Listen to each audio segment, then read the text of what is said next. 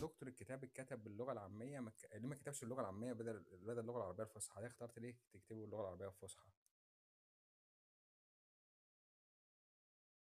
يعني بعتقد إنه يعني اللغة العربية مش الفصحى تقدر تسميها البيضاء إلى درجة كبيرة اللي هي بتتاح لكل قارئ اللغة العربية إنما لو كتب باللهجة العامية فيكتب بلهجة عامية مصرية أو حتى اللهجة العامية المصرية ليست بالضرورة شاملة الوطن كله. يعني أنا لهجتي العامية مختلفة عن آه، لهجة القاهرة أو لهجة الشمال. بس خليني أستغل الفرصة دي يا أحمد آه، أرحب بدكتور الحديدي. الدكتور الحديدي له فضل متميز في هذا الكتاب لأنه قرأه كمخطوطة وكان له ملاحظات وهو أستاذ العمارة في جامعة القاهرة. وصديق عزيز و آه، يعني مهم إن أنا برضو آه، أسمع منه خلال قعدتنا دي. مساء الخير عليك إزيك يا دكتور مأمون؟ مساء الخير يا دكتور. إزيك يا نو يا أحمد؟ أخباركم إيه؟ أنا بس بتأكد برضو إن الصوت تمام عشان كان عندي مشكلة في الصوت. أنا هسمعكم الأول شوية وبعدين برضو هبدأ أتداخل معاك يعني يا دكتور. اتفضل. هو أنا كان عندي سؤال يا دكتور لو بس تسمح لي قبل أحمد. اتفضل يا نور حضرتك أنت وانت أنت في الكتاب أنا قريت منه جزء كده عجبني إن أنت بتتكلم إن مفهوم العمارة العمران يعني مش العمارة وتخطيط الشوارع بس. أنا عجبني الجزء بتاع تفاعل البشر معاه. آه، ال- ال- الجزء ده أنا قعدت شوية عنده أنا فهمته في أجزاء الكتاب. بس حضرتك لو يعني لو أنت ركزت عليه شوية أو أنت شرحته لي أنا أنا فعلا تهت يعني تهت في الأول لحد ما قريت بقية الكتاب. فتفاعل البشر كان حضرتك قصدك إيه؟ خليني يعني بسرعة محمد خليني أقول لك هو ليه كتب الكتاب بهذه الطريقة.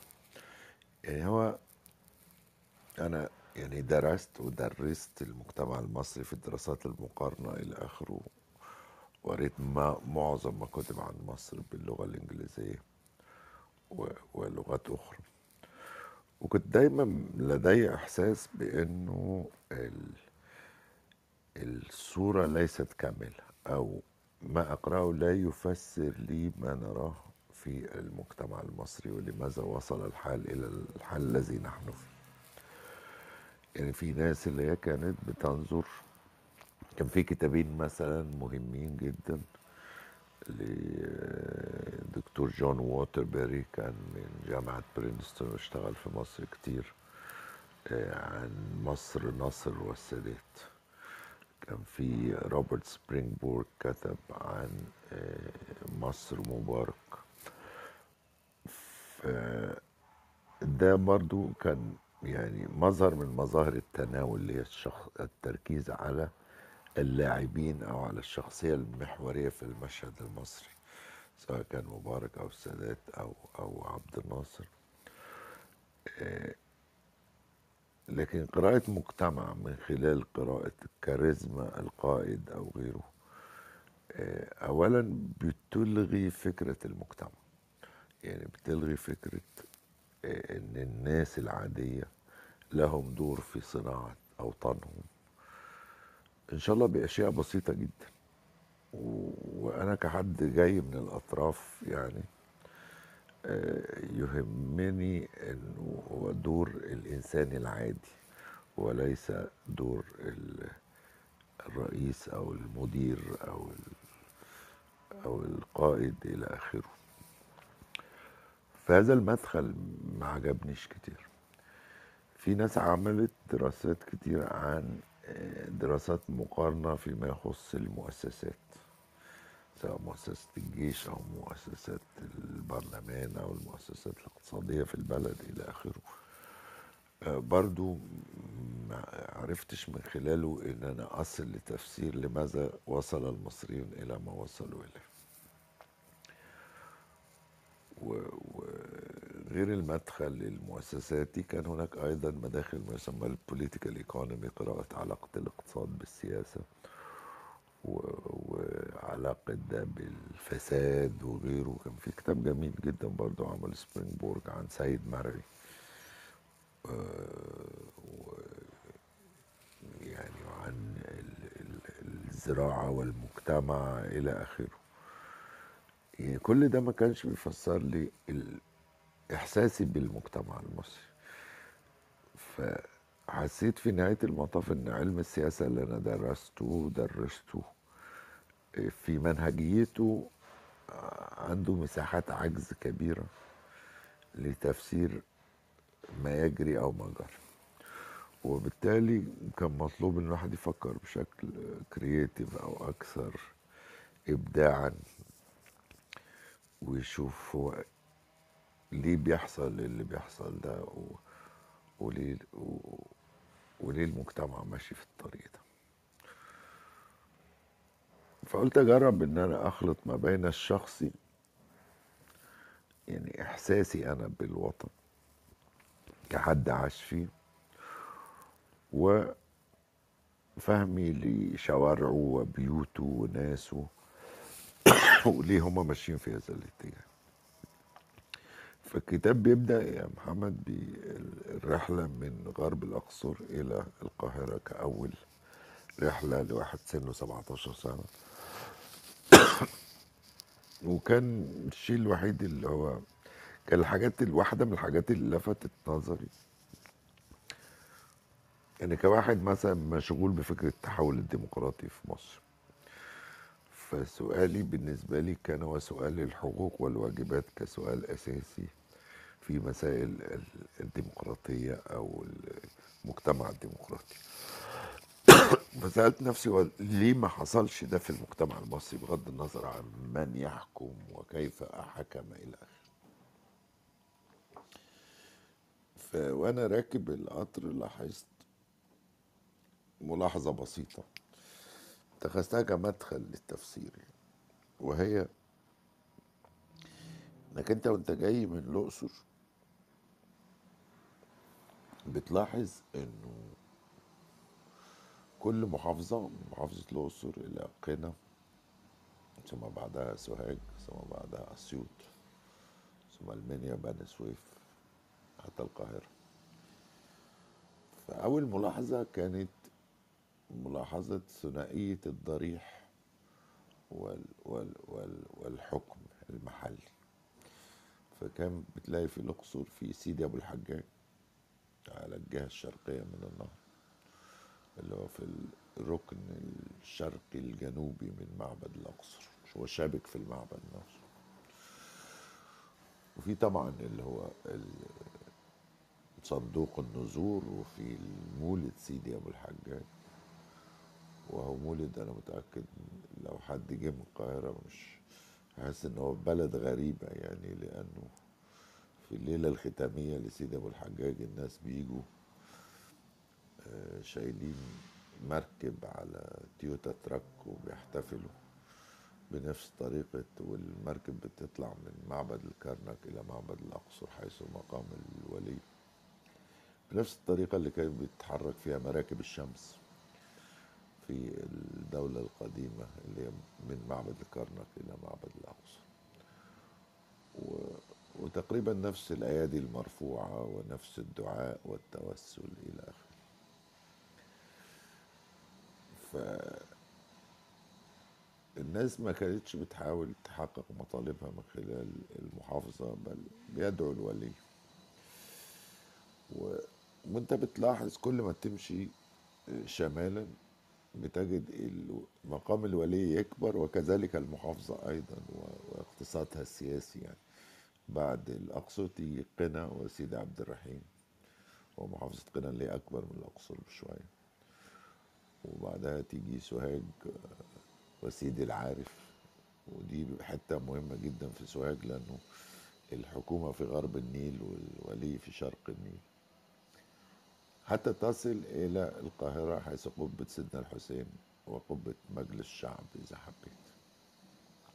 أنا كنت عايز أستوقفك هنا يا دكتور. حضرتك يعني طب بس قلت خليني أكمل نقطة و- و- ووقفني بعدها. خليه يكمل السرد يا أحمد خليه يكمل السرد. ف... فهو محمد زي كل الناس اللي مثلا آه، كانوا بينجحوا في الثانوية العامة مثلا فإحنا ب- بنذبح جدي ولا خروف عند سيدي أبو الحجاج. تبركا بأن الدعوات تم استجابتها. وعلى الناحية التانية بتلاقي الشاب برضه اللي مخلص ثانوية عامة.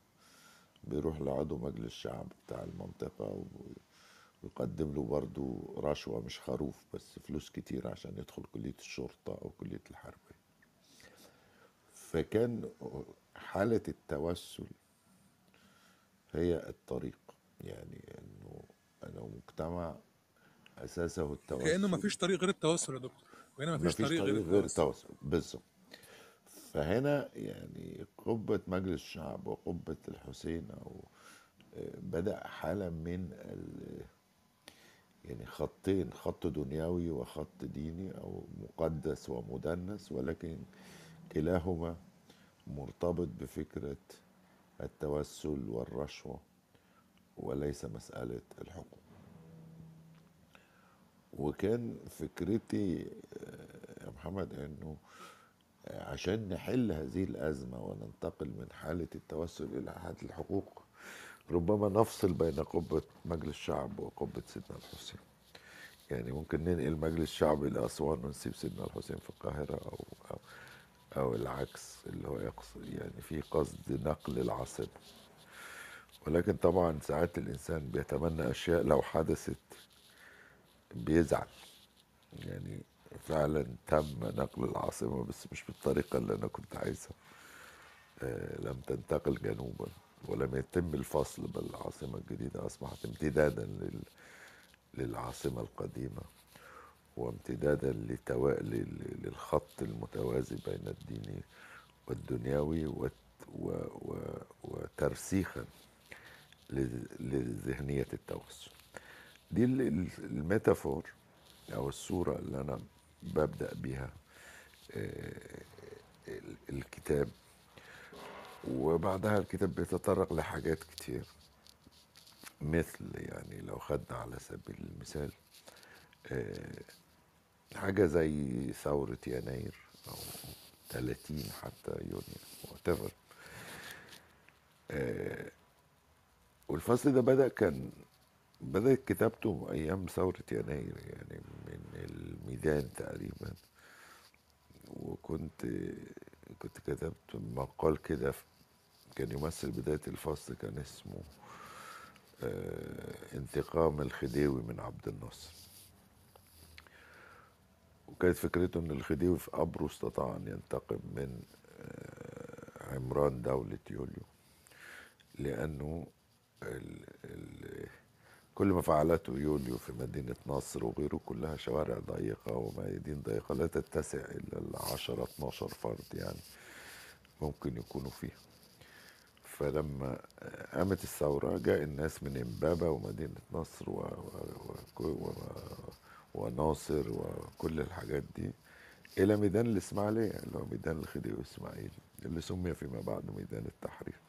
يعني مساحات الحرية أو ميادين الحرية التي يمكن التجمع فيها بأعداد غفيرة بعشرات الآلاف كانت من معمار الخديوي إسماعيل سواء كان الكلام ده في القائد إبراهيم في اسكندرية أو في ميدان الإسماعيلية في القاهرة الذي يشار إليه بأنه ميدان التحرير. فمساحات الحرية والتفاعل سواء تفاعل السوق أو تبادل الأفكار أو غير ذلك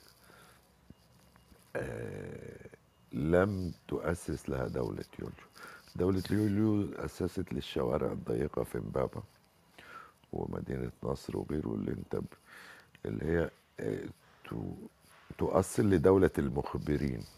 يعني الراجل اللي راكب عجلة وبيدور في الشوارع على واحد يقبض عليه إلى آخره لأنه ما يعرفش عنوانه فين وعلى عربية البوليس وما تعرفش تروح هناك إلى آخره. وبالتالي آه، يمكن شفت في التسعينات لما تم حصار إمبابة. تم حصار إمبابة لأنه النظام لا يعرف ما بداخل إمبابة فلازم يستخدم فكرة ال collective punishment أو العقاب الجماعي لأنه لأنه ما فيش عنوان لأي واحد أنت عايز تجيبه وعربية البوليس ما تعرفش آه، توصل له. وفي نفس الوقت في فكرة هنا يا محمد هي فكرة ما يسمى بعين الدولة مصر انت لو في فرنسا وتبص في الشانزليزيه بتلاقي قصر الحكم بي بيرى المجتمع بوضوح في أرقام بيوته وغيره وغيره. وده كان رد فعل لكوميونة باريس لما آه لما آه من خلال نابليون قرروا يعملوا الشوارع الواضحة اللي هي ترى فيها الدولة المواطن والمواطن يرى الدولة. في الحالة المصرية أنت بتسأل نفسك هل مجتمع زي إمبابة أو زي مدينة نصر هل المجتمع يتخفى من الدولة؟ عشان مش عايز يدفع ضرائب أو غيره. أما إن الدولة أدارت ظهرها للمجتمع وهي مش عايزة تروح له إلا في حالة العقاب الجماعي إلى آخره. فكان في أسئلة نظرية كتير حوالين هذا الموضوع.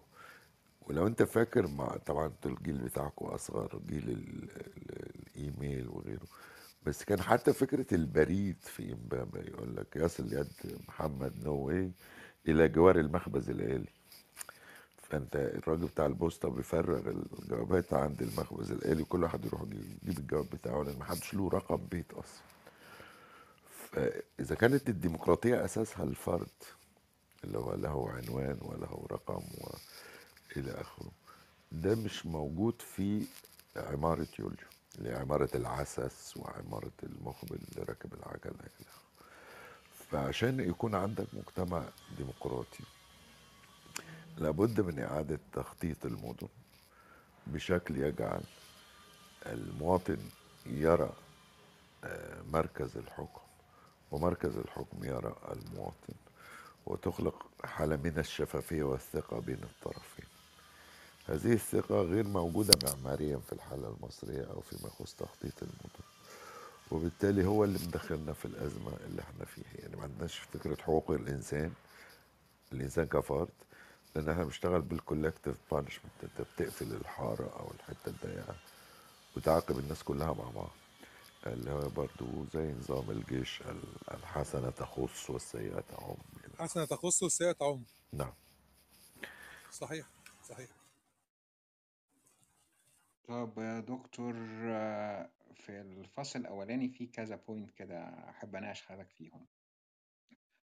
أول حاجة الربط بين السد العالي بناء السد العالي والسلفية. آه، وتاني نمشيهم واحدة واحدة ولا حضرتك أقولهم لك كلهم مرة واحدة؟ لا قولهم قولهم مع بعض. لا لا أنا أعتقد استخدمت أنت ما اسأت فهمي دي يا يا. أنا قلت أن تيارا جارفا كالسد كالماء القادم من السد العالي اجتاح مصر في تلك الفترة. كنت بكتب عن رحلة خروجي في السبعينات. 78 في بالتحديد. آه 78 بالتحديد. فهي الفكرة إنه آه، في الجو ده في هذا الجو ال- يعني في حالة لوصف إنه فجأة في تيار جاري في اجتاح المجتمع ضد كل ما هو traditionally Egyptian أو اللي هو المصري الطبيعي. يعني لما كتب ابن خلدون في القرن ال 14 عن عن دخول الإسلام لمصر قال أن عندما دخل الإسلام مصر فإن الإسلام تمصر وليس فقط أن المصريون أسلموا وذلك نتيجة لاعاده مصر الحضارية التي تذيب كل ما يأتي إليها في نسيجها الحضاري. ف آه، دي اول مرة إنك أنت بتشوف تيار كاسح جاي من بعيد يغير طبيعة المصريين أو أو يغير في طبيعة المصريين عشان ما نقولش يغيرها كلها يعني. فالأجواء دي أنا كنت مثلا عايشها وأنا جاي من الريف إلى جوار وادي الملوك مثلا. فده ده ضد كل شيء أنا اتربيت عليه يعني فكرة إنه فجأة شاب في العشرينات مربي دقنه ومقصر الجلابية بتاعته آه، و- وحاطط حاجة على راسه طاقية ولا بتاع. مع إنه إحنا في عاداتنا يا أحمد كان الراجل عندنا مثلا في في الصعيد مجملا اعتقد وفي غرب الأقصر خصوصا إنه العمة بتاعته بتكون حوالي خمسة متر اللي بتتلف على رأسه البيضة دي وال والأصل في هذا هو ما يسمى يعني حاجة مونتي موري كده زي ال يعني هو إنك أنت شايل كفنك على رأسك تح- تحمل على رأسك قطعة من القماش بما. تستطيع يعني إن يتلف فيها جسدك لو مت في الصحراء فحتى الناس اللي العامة بتاعتها صغيرة بينظر إليها نظرة مش لطيفة يعني. ف الشاب اللي جاي لابس طاقية ولابس جلابية بيضة كده و- وبياقة وقصيرة و... يعني كان اجانست كل شيء نورمال وبعدين انك انت بتقول للناس روح صلي وما تروحش كل الإنتروسيف ناس دي أو التدخل الفظيع في حياة الأفراد يعني هو هو في حاجة مهمة لازم أي واحد بيسمع بيدركها. الفرق بين مصر وبين الدول الأخرى. أنا دايما أشوف مصر ك fully operating society. عارف في مجتمع شغال لوحده كده مكنة المجتمع ومتركبة عليها صاج الدولة. يعني وصاجة خانقة. ولذلك المجتمع ساعات بي- بيدور لوحده ويحاول أن يحافظ على قيمه وطريقته.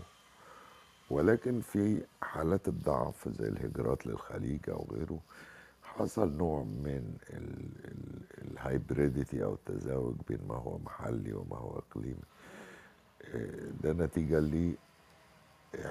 ال- ال- الفقر الاقتصادي اللي ألم بالمصريين في فترة السبعينات وما بعد طيب دكتور في الفصل الأولاني كمان أنت حضرتك ذكرت إن مدن الصعيد مخططة من أعلى ودي بتدي ثقة حضارية أما القاهرة فهي مخططة من أسفل وده بيعطي قلق وتوتر. وذكرت إن في المملكة العربية السعودية المدينة المنورة دي برضو مخططة من أعلى. أنا كنت عايز أسمع رأي حضرتك ورأي دكتور حديدي في حاجة زي كده. إزاي يعني أو حضرتك تشرح للناس إيه الفكرة بتاعت مخططة من أعلى مقابل إن القاهرة مخططة من أسفل؟ هو الدكتور حديدي قد يست- يستفيد في هذا الأمر. بس هو هي فيها حتة دروشة شوية الحتة دي يا أحمد. آه، أو فيها الحس بتاعي أنا اللي هو في حالة من في نفس صوفي شوية. لكن هو لو لو أنت نظرت ل آه، كيف تعامل المصري القديم مع فكرة الفراغ وفكرة بناء المعبد ويعني آه، وعلاقة الإله بالفرد إلى آخره فكان في تقدر تقول إنه في integrated cosmology في رؤية كاملة متكاملة لعلاقة الفرد بال بالمجتمع اللي حوله وبال وبالحاكم وبالكاهن وباللغة. وده بتجده في كتير من ال hieroglyphs المكتوبة. آه، ال- الكتابة ال- الرسم الفرعوني يعني هو الهيروغليف بمعنى اللي هو the sacred carvings أو الحفر المقدس على الجدران. آه، هما كان عندهم رؤية كاملة متكاملة لعلاقة ال- النفس بالكون بال بمركزية المعبد.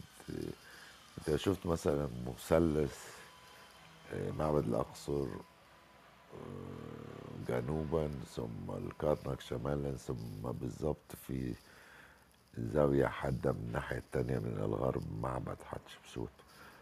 آه، مثلث يعني مدهش للغاية. يوريك الناس دي بتفكر إزاي والناس بتدفن الموتى في الغرب والمعابد في الشرق. و... و... وفكرة خروج الشمس وغروبها. وإحنا ما. كمان في بيوتنا ما إحنا لا نبني متعامدا على النيل. يعني ما فيش شارع آه، يعني يبقى متعامد على النيل. شوارعك أنت بمحاذاة النيل. أنت ليس ليس عنصر متقاطع مع روح الحياة المصرية. في رمزيات كتيرة في هذا التخطيط و... وأكيد اللي راح معبد دندرة وشاف اللي هو ال- الصورة اللي هي الكبيرة للإله نوت في السقف مرسومة كده آه، دي صورة لامرأة يعني تلد الشمس في الصباح ثم تبتلعها في المساء إلى آخره. بس دي سوق النجوم والحالة الكونية. انت بتشوف an overview of the cosmos يعني مش مش مش مش مجرة ضرب التبانة ولا حاجة. لا لا دي الناس عارفة كانت بتعمل إيه وبنوا بيوتهم على هذا الأساس وخططوا شوارعهم على هذا الأساس.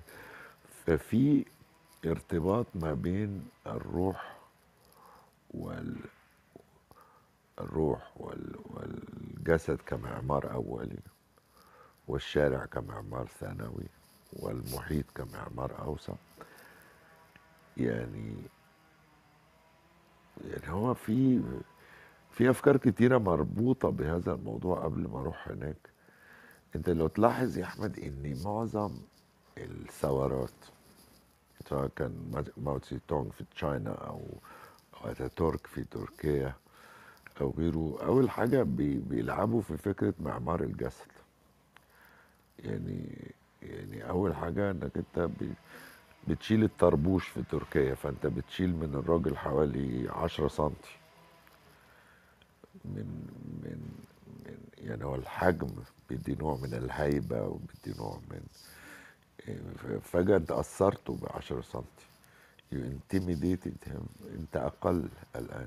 رغم إنك أنت هتدخل في العلمانيه بس أنت على مستوى معمار الجسد هو قصقصك وإحنا في الحالة المصرية برضه الأفندية اللي هو حاسر الرأس إلى آخره أنت شلت العمه برضه انظر 10 سنتي أو شلت الطربوش أو أو أو سحبته من الجلابية اللي بتدي له هيبة كبيرة واتساع أفقي ودخلته ببنطلون جينز ضيق أو في بدلة. فكل ده يعني كل هذا العبث بمعمار الجسد بيخلق علاقات قوة جديدة وعلاقات إحساس بالذات والسلطة. آه، يعني فوكو اشتغل على ده في فكرة discipline and punish و و و وده philosophy of the prison فلسفة السجن إلى آخره اللي هي ال- ال- اللعب في معمار الجسد. فهي فكرة ال- المعمار اللي أنا بطرحها هنا بالمعنى الواسع مش بمعنى نارو يعني. أكيد الدكتور حديدي عنده كلام كتير يقوله في المساحات دي. آه عندي طبعا كلام كتير اقوله آه، بس أنا مستمتع إني بسمع حضرتك تاني. على النقطة يعني هخلي هخلي النقطة التانية بعدين بس خص- بخصوص النقطة ال- اللي هو المخطط من السماء والمخطط من الأرض أو من تحت ومن فوق يعني. هو يعني الطريقة اللي أنا فهمتها بيها أو اللي أنا ترجمتها بيها لما كنت بقرأ ال- الكلام لأن هو هي الإشارة سريعة يعني اتس فليتنج كده إيه نوت على الموضوع بس من غير تفسير الدكتور مأمون بيخشش في تفسير عميق ف بتسيب مساحة لكل واحد إن هو يحاول برضه يفهمها ويمكن عشان كده كان دكتور مأمون بيقول هي فيها حتة آه، شوية دروشة أو سيمبوليك أكتر في- في اعتقادي. الطريقة اللي أنا قريتها بيها هو وبالذات ليه بنشوف الموضوع إنه المدن في الصعيد مخططة من الأعلى أو من السماء أكتر وبنحس ده في مدن الصعيد أكتر ما بنحسه في الشمال. هي الفكرة زي ما دكتور مأمون كان بيتكلم عشان نقدر نفهم يعني الموضوع لازم نرجع شوية ورا بال- بالزمن ونفهم الترابط اللي كان موجود ما بين ال- الأرضي والسماوي عند المصري القديم. يعني الفكرة بتاعت as above so below أو كما في السماء كذلك. زي انه الفكرة دي بت بتنعكس في الطريقة اللي هما بيخططوا بيها المدن وبيخططوا بيها المعابد بتاعتهم. ويحطوا فين ال ال ال يعني حتى ال location بتاع ال- المباني المقدسة وال location بتاع إحنا نعيش فين وندفن فين. كل ده مربوط باللي بيحصل فوق في السماء. فلو إحنا بنعتبر رمزيا ان شروق الشمس هو بداية الحياة وغروبها هو النهاية فهيبقى البر الشرقي هو المكان اللي بنسكن فيه والبر الغربي هو المكان اللي بندفن بيه. حتى من ناحية المعابد. هنلاقي إنه المعابد اللي في البر الشرقي هي معابد آه، يعني تخص الإله الحي والمعابد الفر البر الشرقي هي موتشري تمبلز يعني معابد تخص الحياة ال ال ال الأخرى. آه، ونفس الفكرة حتى في توجيه ال- ال- ال- ال- المباني. يعني المعبد زي مثلا بنلاقي في معبد الأقصر إزاي إن هو الأكسس بتاعه مش مش يعني من بداية للنهاية بيتكسر على مدار ال- ال- القرون لأنه هو مرتبط ال- التوجيه بتاعه بحركات بعض النجوم وشروق الشمس و فالموضوع طول الوقت فيه ربط ما بين اللي بيحصل في السماء واللي بيحصل على الأرض. وده جاي نتيجة الفكرة اللي كنت بقول عليها من شوية إنه كما في السماء كذلك على الأرض. إنه السماء عالم السماء هو عالم الآلهة هو عالم ال ال perfection يعني الكمال. وبالتالي علشان أقدر أقرب من الكمال ده على الأرض أنا طول الوقت بحاول آه، إن أنا أ trace أو emulate اللي بيحصل فوق في السماء. ليه إحنا بنحس بده النهارده في الصعيد أكتر ما بنحسه آه، في في في الشمال أو في وجه بحري؟ ده أنا بعتقد يعني مرتبط بالجغرافيا بتاعت مصر وإزاي إنه الصعيد قدر يحتفظ بالتراث والطابع بتاعه. آه، لمدة أطول as opposed ال- الشمال آه، أو مع ال- بالمقارنة مع الشمال اللي هو كان دايما المركز بتاع الحكم. فكل حاكم بيجي بيحط اللاير بتاعته في حين إن الصعيد فضلت إلى حد ما معزولة. فإحنا قادرين نقرأ ده أكتر في الصعيد. آه، هوقف هنا علشان آه، برضو أدي مساحة لدكتور مأمون إن هو يكمل وأحمد إن هو يسأل. بس أنا برضو عندي مجموعة ممكن أقولها في الآخر يعني مجموعة نقط كده أبقى أحب أشاركها عن الكتاب. طب دكتور آه، في فقرة في الكتاب أو يعني باراجراف يعني هو ممكن نطلع منه سؤالين يعني؟ أنا ممكن أقراه وممكن أقول لك سؤالين يعني بس هي الفقرة حلوة جدا جدا يعني. طب يا أحمد بس كان في كذا حد بعت لي إن هو عايز يشتري الكتاب أنا حطيت ال link بتاع شراء الكتاب الناس اللي حابة اللي هو في قناة التليجرام فوق ممكن يدوسوا عليه ويشتروه أونلاين. اتفضل يا أحمد. آه طيب هقرأ يا دكتور. آه في صفحة 41 التثليث كان منتشرا في كل مناطق مصر القديمة من ثالوث طيبة إلى ثالوث م- منف- منفيس وفيلا وغيرها. حتى وصلنا في صورته المسيحية التي نعرفها وسيأتي تأويل ذلك في حينه. المهم عندي والغرض هذا الكتاب هو إمحوتب والإمحوتب قصة في جوهر بناء هذا الكتاب تتكشف فيما بعد. فالكتاب كله على رغم العمارة والسياسة هو في أصله بحث عن إمحوتب كان النيل معبودا وما زال في قلوب أهلنا في الجنوب ولكن كلفة النهر عند قنا اتخذ مج- مجرى آخر.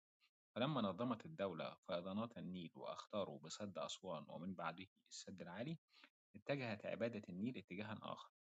كذلك المنحنى عند قنا حيث يتغير مسار النيل وتغير مسار العبادة. من نيل يفيض خيرا وشرا إلى دولة منظمة لمياه النيل. ربما لم يصل التمسك المصري بالدولة الهيدروليكية الدولة المنظمة لحركة المياه إلى درجة العبادة وإنما لدرجة تصل إلى قدسية الأولياء. ولكن النيل اليوم الذي تنظمه الدولة غير النيل الذي كانت تنظمه الطبيعة. فمدن النيل اليوم غير سابقتها. إذ تمددت المدن إلى النيل الذي كان يتمدد إليها في السابق. كانت المدن تقيم بعض الجدران لحمايتها من الفيضان ولكن اليوم نريد من يحمي النيل من جذور المدينة. أصبح النيل بعد تنظيم مياهه إما مسربا تمر به نفايات المصانع المقامة على النيل أو تلوث خاطئ قادم من أندية بنتها جماعات المصالح بطول النيل وخصوصا في منطقتي القاهرة والجيزة. كان النيل يغرق المدن والقرى واليوم أغرقت المدن النيل وحجبت حتى الرؤية.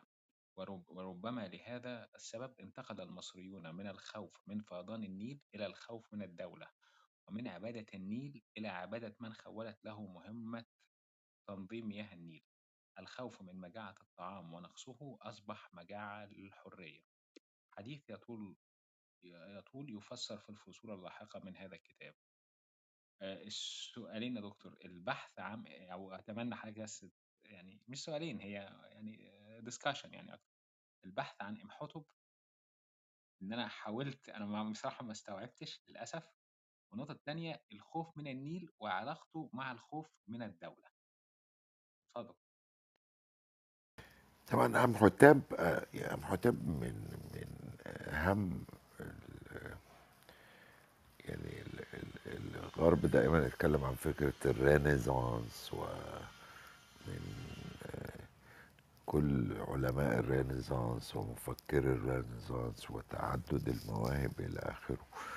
أمحوتيب كان من آه، من الشخصيات الأساسية الذي كان عالما في الطب والهندسة وال يعني كان أساسي كان مستشار عند زوسر.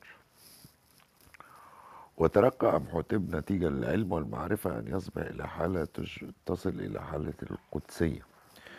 و- و- ويختلف على مكان دفن أمحوتب إما إلى جوار حتشبسوت إلى الشم إلى الجنوب من معبد حتشبسوت أو في مدينة فيلة و- وهتلاقي في فيلة في في لوحة عظيمة تحكي قصة أمحوتب وتحكي برضو استشارة أمحوتب في لزوسر وما يخص الفيضان التي تشبه إلى حد كبير قصة سيدنا يوسف مع العزيز.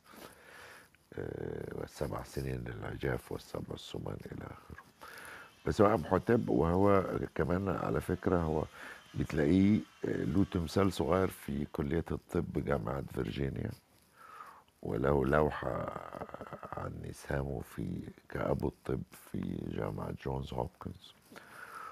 وفي نفس الوقت كان معماريا وكان آه، فيلسوفا إلى آخره. فهي البحث عن هذه الشخصية المصرية وإمكانية وجودها ده شغل كان شاغل بالنسبة لي في هذا الأمر. الفكرة في ال- الخناقة ما بين فكرة الخير والشر في فيضان النيل آه، النيل يفيض على المصريين أما الآن فالمصريين أفاضوا عليه. كان يفيض عليهم خيرا وأفاضوا عليه شرا. ال- نقطة جديرة بال- بالتفكير يعني والتأمل أكتر. لأنه أنت إخواننا في في الصين وفي وفي أيضا اليابان و و و وتايلاند فكرة ال في الناس اللي عندها فلسفة الداويزم أن هناك فكرة الداو أو الحركة الكونية الكبرى المستمرة اللي ماشية في اتجاه واحد مع عقارب الساعة. آه، عندهم لا لا يستحسن إنك أنت تمشي against the Tao أو تمشي ضد هذه الحركة الطبيعية للكون. يعني تعريفهم للشر هو أنك تسير عكس هذه الحركة الطبيعية في الحالة المصرية كان النيل هو الداو يعني ال هو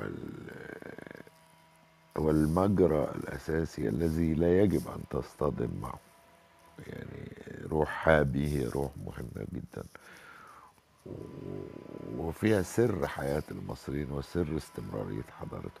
لو انت قريت في ال bio بتاعي هتلاقي إن أنا مولود في قرية اسمها كوم الضبع كان معظم البلدان على هذا الخط كان اسمه كوم كذا.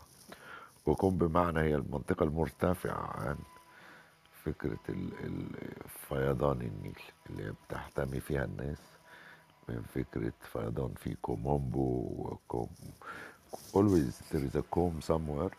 اللي المرتفع الذي آه، يحمي الناس من الفيضان. ولكن الفيضان لم يكن مستمرا. دائما كان ينحسر وتصبح الأرض آه، يعني مليئة بال silt أو الطمي الجميل اللي هو بيجعل الأرض fertile وخصبة وبتنتج محصول أفضل.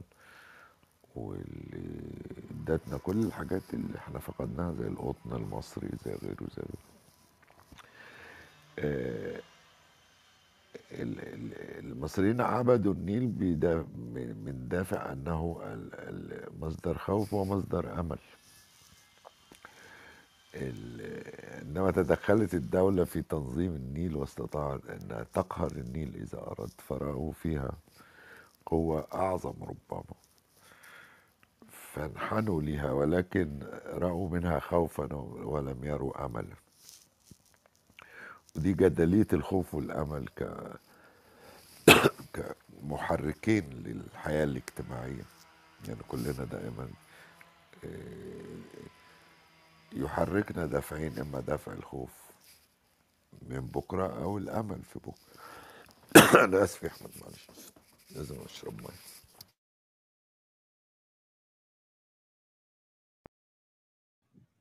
طيب.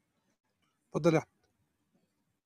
طيب يا دكتور قبل ما اقفل الفصل لا لا لا خل- خليك معايا. إحنا كنا بنتكلم في فكرة النيل النيل وأمحوتب إيه تاني؟ والأمل. من فكرة النيل والأمل وتطويع آه الدولة للنيل. آه آه. بالظبط. انت دلوقتي يا أحمد اللي هو فكرة يعني انت لو مشيت من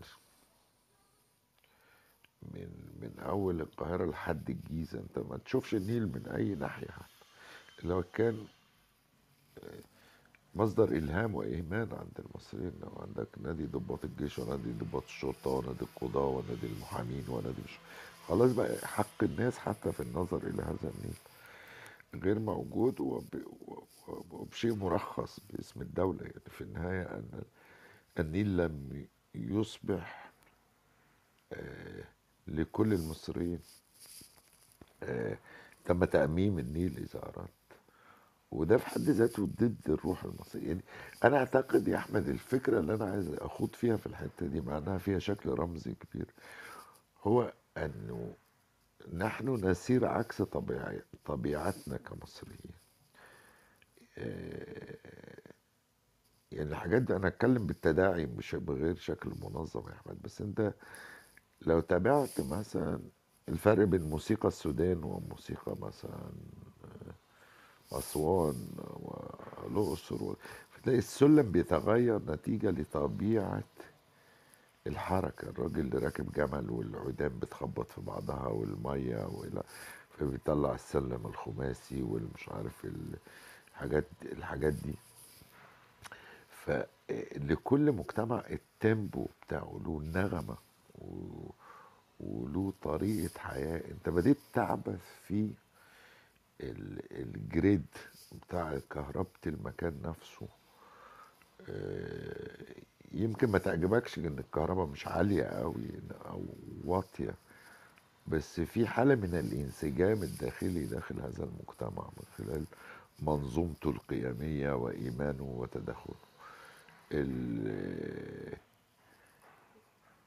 لما تبقى انت واقف مثلا في في كومومبو أو في أو في الكرنك كده وجنبك كنيسة من الناحية التانية وجنبك سيدي أبو الحجاج آه، اتكلمت آه في التثليث قصة التثليث الأب والابن والروح القدس وإيزيس وأوزوريس وحورس.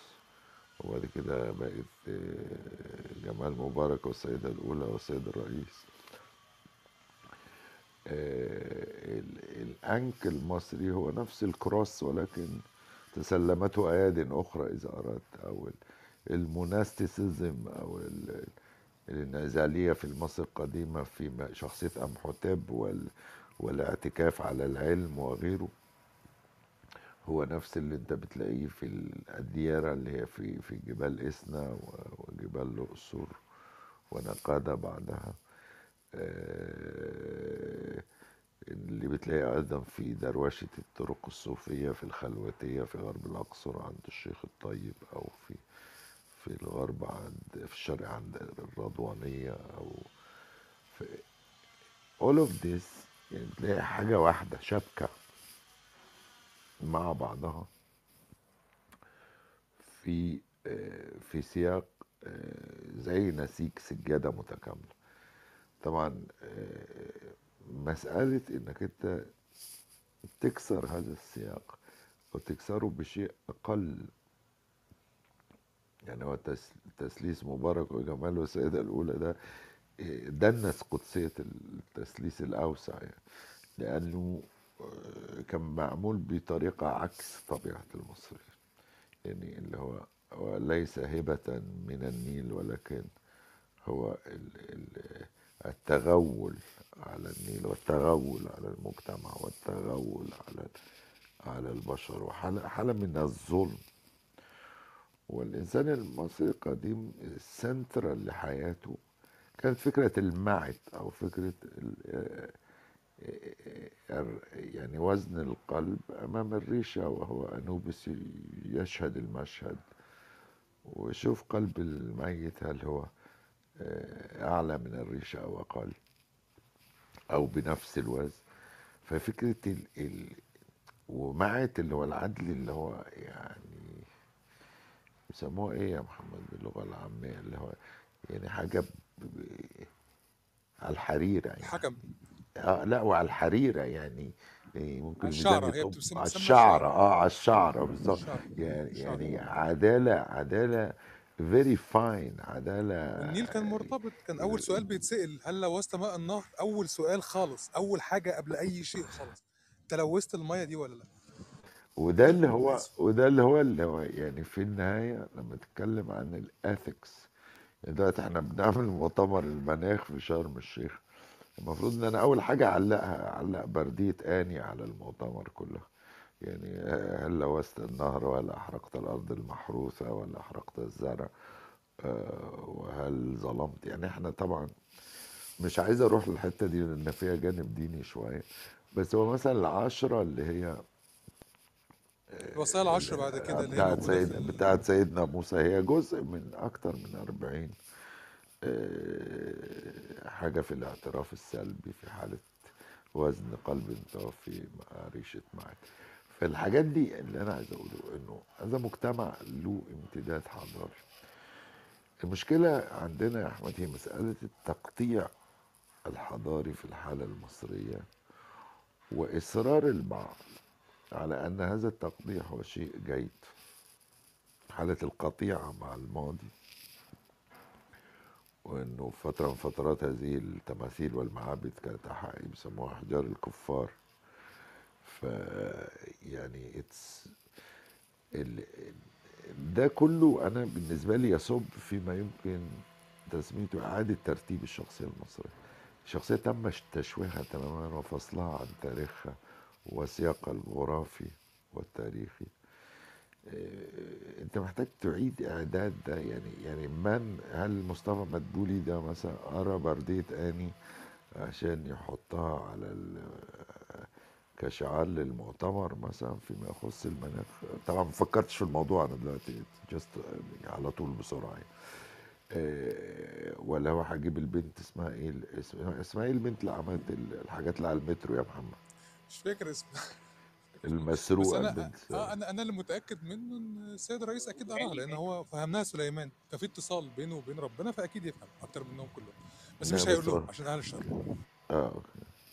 لا لا بس هو الفترة كانت بتاعت فترة سيدنا إدريس حسب علي جمعة فترة الفراعنة قبل سليمان بشوية. يمكن ال- طب أنت فاهمني؟ أنا أقصد إيه؟ لا، اس- اسمها غادة والي ولا اسمها حاجة كده؟ غدا والي. من عيلة والي آه. من عيلة هي والي غدا آه والي هي يعني في غدا والي النهاية غدا والي. آه يعني إنك أنت في نهاية المطاف إنه تستحسن ما هو سوقي وما هو فلجر على ما هو قديم وما هو معتد وما هو أصيل. نتيجة لجهلك بطبيعة مجتمعك وبتاريخك وبثقافتك. و... و... وتسيد السوق في المشهد.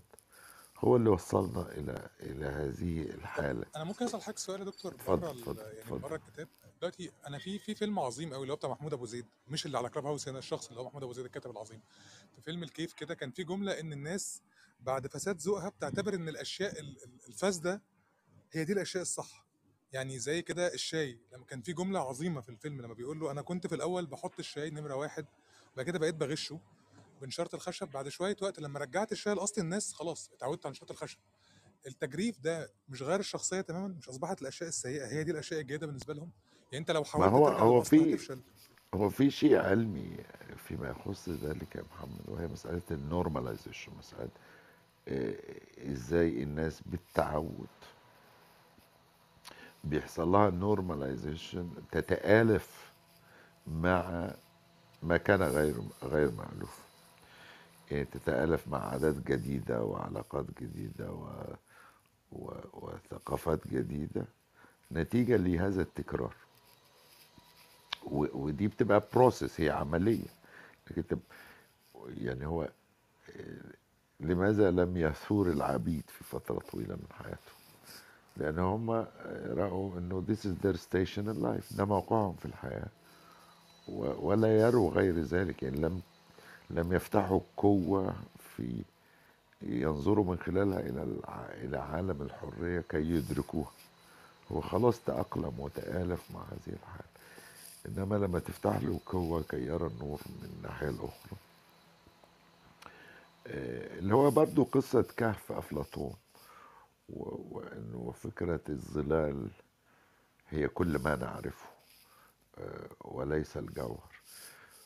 فأنت عشان تعيد تأهيل المجتمع المصري لكي يعرف تاريخه ويعرف حتى لماذا بيوته مبنية بهذه الطريقة ولماذا هو آه، ليه ما بيبنيش تعامدا على النيل وليه. كل الحاجات دي has to reflect الأسس المعمارية اللي بني عليها ال- ال- الكرنك أو أبو سمبل أو أو حورس في كومومبو أو دندرة. آه، الحاجات دي كلها بت بتفكرك بإنك أنت استمرار لحاجة كانت مهمة. لكن في ذات الوقت أن هناك ثمن بي- بيحدث وهو آه، اللي هو الثمن اللي اللي أنا سميته في الكتاب لعنة الفراعنة اللي هي اللي اللي بتعريف مختلف وهي لعنة الفراعنة بمعنى الفجوة ما بين هرم خوفو وشارع فيصل أو كرداس. كرداس صح. يعني كيف كيف كيف تحولت من ماضي الافتخار إلى إلى واقع الاحتقار. كيف تحولت من إنسان كنت عبقريا وشامخا وكبيرا إلى آخره إلى شخص حقير في درجة آه، تعيش في في حالة بائسة. فهذه الفجوة مجرد إنك أنت لو أنت وقفت في كرداسة كده وبصيت بين ما هو قائم وما كان آه، هتكتشف لا آه، هي فجوة مروعة وعلى فكرة معظمنا بيتغاضى عن طرح السؤال لأنه سؤال مؤلم جدا. يعني سؤال شديد الألم وممكن أنا طرحته على نفسي بعد عناء شديد يعني. وقفت عند الهرم بقيت أبص. ده أنا جاي من جاي من منطقة الجيزة دي والفيصل وكرداسة وال... والعالم القميء ده إلى عالم آه، كان عظيما وكان قمة الحضارة الإنس- الإنسانية في وقته. فكيف حدثت هذه الفجوة؟ كيف حدث هذا الانحطاط ده يتطلب قراءة في التاريخ المصري كله بشكل مجمل. اتفضل يا دكتور إبراهيم. آه، أنا كنت بس عايز أقول إنه رجوعا للنقطة بتاعه يعني اللي حصل في الفترة اللي هي الأخيرة يعني الكلام ده كله يجاوب على السؤال بتاع جلال أمين اللي هو ماذا حدث للمصريين؟ اللي هو أعتقد إنه حاول يجاوبه من وجهة نظر أكتر اقتصادية واجتماعية في حين إن هو الإجابة كان يعني كان ممكن عشان كده أنا بحس إن أو بعتقد إنه الكتاب ده مهم اللي هو الكتاب اللي حضرتك اللي إحنا بنتكلم عليه النهارده. لأنه هو بيستعمل ال... بيربط ما بين الثقافة والعمارة والعمران كتجلي مادي للثقافة والوضع السياسي اللي هو يعتبر التجلي الغير مادي لل... لل... للثقافة دي وما بين البيئة يعني ال- الطبيعة. واعتقادي إنه برضو إجابة على السؤال بتاع ماذا حدث للمصريين هنلاقيه في ال في ال في الترينيتي دي أو الترابط اللي هو ما بين الثلاث حاجات دول إنه بعد الخمسينات والستينات تحولت الجغرافيا المصرية تحول جذري.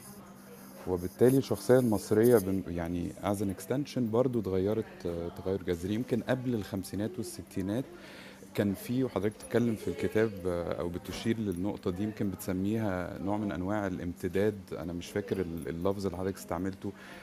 continuity ما بين الماضي وما بين الحاضر. آه، ده كان قائم بشكل آه، مادي وغير مادي ثقافيا يعني.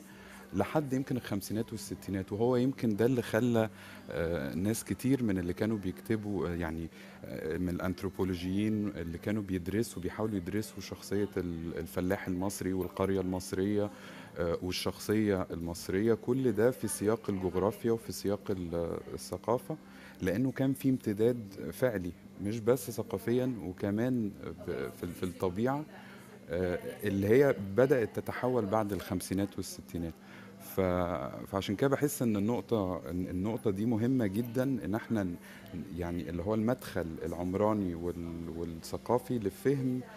مش بس الوضع السياسي والوضع الاقتصادي والفهم الشعب نفسه بصفة عامة وعشان كده الكتاب ده أنا بعتقد إن هو مهم لأن ما إحنا ما عندناش ما عندناش كتب آه، مع إنه يعني فكرة استعمال العمارة والعمران كمدخل لفهم الشعوب هي فكرة أصيلة حتى في علم الأنثروبولوجي يعني في نهاية القرن ال 19 آه، كان هو دي أحد أهم الأدوات إن هم يفهموا ثقافة ما إن هم يدرس ال- ال- القرية يدرس ال- التجمع اللي هو السيتلمنت يعني ويدرس المنزل و- و- وعلاقة إزاي ده بيعكس الثقافة ونلاقي إن ده كان موجود في مصر آه، لحد يمكن الأربعينات والخمسينات آه، من أنثروبولوجيين غربيين.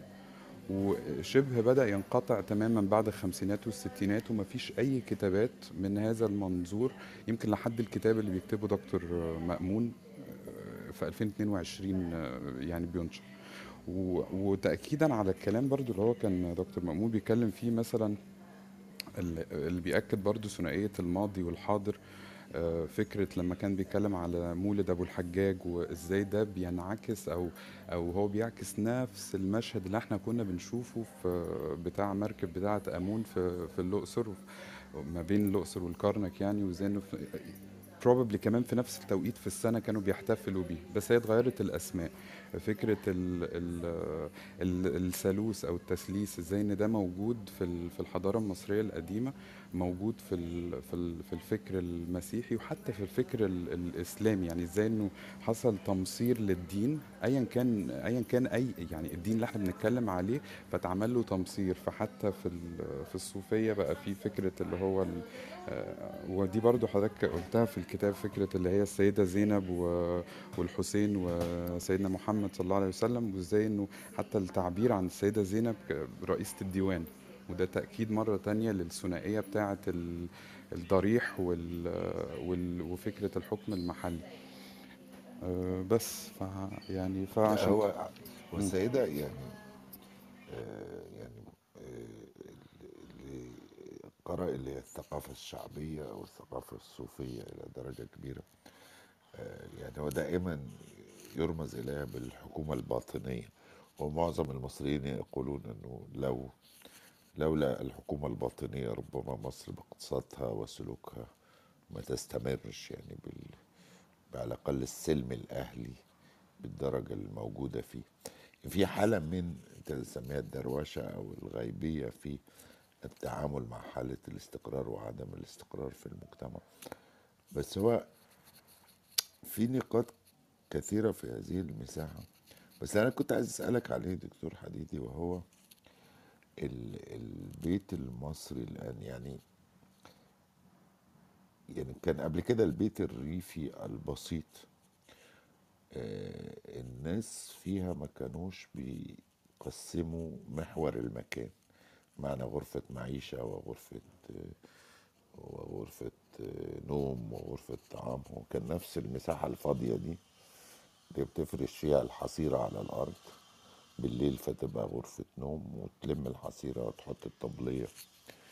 فتبقى غرفة طعام وتلم ده كله وتحط فرشة أخرى. وتلاقيها بقت مجلس أو غرفة استقبال للناس اللي يزوروك ففي كان فكرة محوري الزمان والمكان في مسألة العمران ال- القديم آه، كانت أفضل مما هي عليه الآن. يعني دلوقتي الشقة المصرية فيها غرفة معيشة وفيها غرفة نوم فيها غرفة سفرة متغطية ومقفولة لما يجي الضيف اللي هو انت مستنيه وفي ال- النيش والحاجات دي. وبالتالي آه، يعني آه، انت بتطرح مفهوم جديد حتى لفكرة علاقتنا بفكرة الحداثة. يعني ال- المظهر والمخبر ان هو بيته يبدو كأي شقة في لندن أو في أي حتة فيه نوم ومعيشة وسفرة إلى آخره. بس الفانكشناليتي أو الوظيفية بتاعت هذه الغرف هي غير موجودة هو الحقيقة لم يوسع على نفسه بل ضيق على نفسه في المساحة المتاحة. اتفضل اتفضل. آه، أنا أنا كان في يا دكتور two paragraphs كده في الفصل الأولاني. طب خلي آه، خلي خلي خلي إبراهيم يجاوبني في النقطة دي وبعدين طب نروح لل paragraph اتفضل يا إبراهيم. طيب يعني سريعا على ال- نقطة المسكن لأنه أنا دي يعني كانت حاجة شخصيا من اهتماماتي البحثية في آخر خمس ست سنين يعني. بالذات نقدر نشوف يعني نمط المسكن ال- الم- دايما كان في فرق ما بين المدينة وما بين القرية. يعني حتى في الصعيد لما بنتكلم على آه، أي مدينة من مدن الصعيد هنلاقي فيه البندر وفيه القرى اللي حوالين البندر. فهنلاقي إنه مثلا في ال- والكلام ده في القرن العشرين يعني في حين إنه بدأ ال- في نهايات القرن 19 بداية القرن العشرين نلاقي فكرة ال- المودرنيتي دي بتظهر في المسكن. لكن بنلاقيها أكتر في البندر اللي هو المكان اللي بيجتمع فيه آه، العليا بتوع ال- ال- المجتمع التجار ال- ال- اللي هي الوظائف المختلفة في حين إن ال- القرية فضلت إلى حد ما منعزلة عن الحداثة يمكن لحد الستينات والسبعينات. آه، فبنلاقي نقدر نرصد أكتر فكرة التأثر بالحداثة ده في في المدن الرئيسية أكتر. آه، بنلاقي إنه حتى مثلا على سبيل المثال آه، في نهاية القرن ال 19 وده بنلاقيه مثلا في يعني ممكن نشوفه في مدينة زي إسنا هي جنوب الأقصر. هتلاقي إنه موجود البيوت اللي هي بتاعت القرن ال 18 وال 19 وبداية ال 20 لحد النهارده. طبعا كل ما نرجع ورا بالزمن كل ما حالة ال- الم- المنازل أو المساكن اللي إحنا بنتكلم عليها دي بتبقى في في حالة يعني أغلبها روينز أو أطلال لكن نقدر من خلال إحنا نسترجع شكل البيت. هنلاقي إنه لحد يمكن منتصف القرن ال 19 البيت في البندر أو في المدينة الرئيسية زيه زي أي بيت موجود في مصر هو courtyard typology أو اللي هو في فناء داخلي وإن المسكن بي بيبص إلى الداخل. بتختلف بقى على حسب ال- ال- اللي هو الخلفية بتاعه ال- اللي ساكن البيت. يبقى شخص أغنى قاضي آه، آه، تاجر كبير أو كده هنلاقي إنه البيت بيبقى أكبر عدد الغرف بيبقى أكتر. لكن في الآخر هو البيت بيتبني بنفس الخامات و- وما يعني حتى من بره ما تقدرش تميز بيت الغني عن الفقير يمكن غير من ال- البوابة بتاعه المدخل بتاعه البيت. مع منتصف القرن 19 هنلاقي ده موجود في المدن أو في البندر مش في القرية. إنه بيبدأ يحصل إنه بيظهر تايبولوجي جديد أو نمط جديد للبيوت شبه فكرة ال- البيت اللي هو أبو فناء داخلي إنما بيبدأ يبقى آه، بدل الفناء بيبقى عبارة عن staircase أو يعني سلم داخلي slash فناء يعني هو بيخدم الاثنين والغرف برضو بتبص على الفراغ الداخلي ده. مع نهاية القرن ال 19 بداية القرن العشرين هنلاقي إنه بيبدأ تنفصل ال- يعني تتحط زي partitions بتفصل كل دور. كأنه إحنا تدريجيا بندخل لفكرة ال- الشقق أو ال- اللي هي ال- ال- البيت المقسم لأدوار. في حين إنه لما تبص على القرية هتلاقي إن نفس البيت اللي إحنا ال- ال- ال- اللي ممكن حتى ن trace back لمصر يعني للبيوت اللي في مصر القديمة آه، فضل مستمر زي ما هو. بيحصل التحول ال- في اعتقادي الجذري ده مرة تانية بعد الستينات والسبعينات مع بقى قوانين ال- ال- اللي هو ال social وال land reform policies أو اللي هي التغييرات اللي حصلت اجتماعيا و- آه، وفي شكل ال- الأرض كمان وتقسيمة الأرض وملكية الأرض. وبرضو الناس بتبني فين وما بتبنيش فين. يعني كان زمان مثلا زي ما دكتور مأمون كان بيقول كانت كل نمط البنى عبارة عن ال- اللي هو الكوم. يعني القرية المدينة كلها دايما أعلى من منسوب الأراضي اللي هي اللي حواليها اللي هي منسوب الفيضان يعني. بعد بنى السد العالي أصبح لأ أصبح الناس بتقدر تمتد أفقيا في في المساحة اللي هي سابقا كانت بتاعة الزراعة. فحتى ال distinction أو الفصل اللي ما بين اللي هو كان almost فصل طبيعي آه، الطبيعة هي اللي بتفرضه علينا آه، بدأ يتغير ومع ده بيتغير شكل ونمط المسكن الريفي كمان. آه، بس هتوقف هنا. دي النقطة اللي أنا حاولت بقدر الإمكان أشير إليها يا دكتور وهي. فكرة إنه الناس بتلاقي نفسها بتتكلم عن تجريف الأراضي الزراعية و وبناء حضارة الأسمنت على كل ما كان ينتج محاصيل في مصر إلى آخره. إنه ده نتج لي إن إحنا بطلنا نبقى اورجانيك مع طبيعة المكان.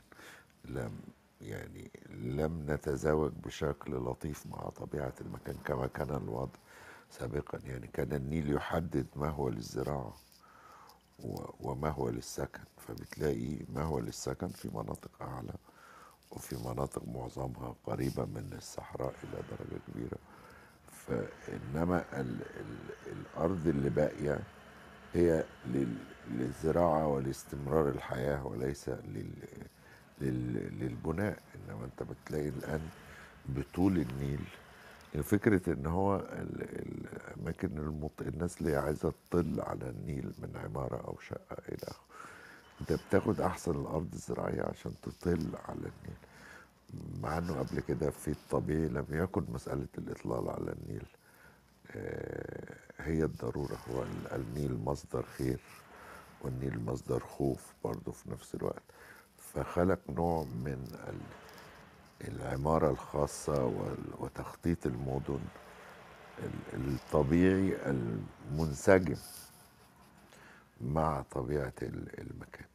فهو فكرة الحداثة بمعنى السيطرة على الموارد الطبيعية من أجل تسهيل حياة الإنسان. إحنا لم تحدث لدينا حتى فكرة توطين الحداثة بحيث إنه الحداثة تصبح نبتة إحنا جايبينها بنشتلها في الأرض بتاعتنا فتنمو. إحنا أخدناها زي ما هي يعني يعني لم نغير شيئا. هو عشان عشان تبني زي ما قال الطيب صالح في دومة واد حامد عشان تبني محطة للباخرة اللي بتنقل الناس في النيل لازم تشيل الضريح.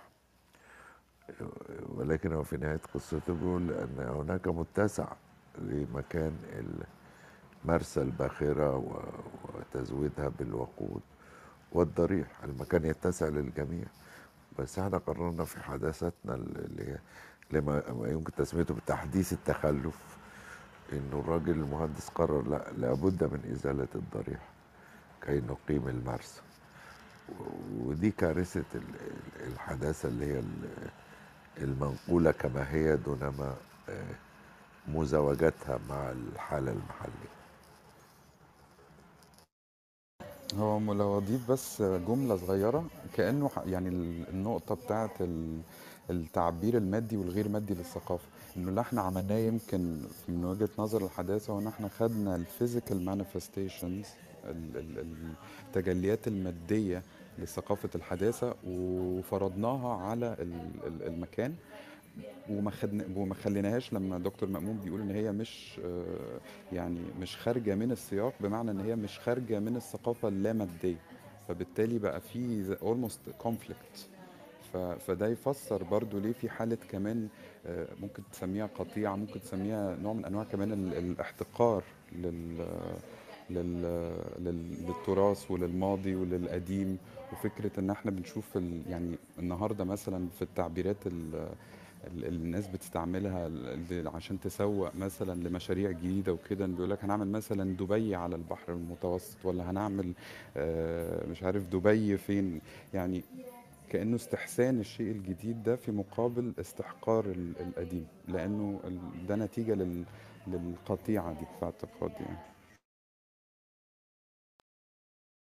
طيب دكتور آه، عشان الفصل الأولاني آه، قبل ما نروح للأستاذ عمرو ودكتور فارس هو في آه، حضرتك كاتب آه، يعني في para- paragraphين ال paragraph الأولاني الجزء الأولاني هو بيتكلم على اله- الهوية المحلية الصعيدية يعني أنا هقرأ الباراجراف كده يا دكتور.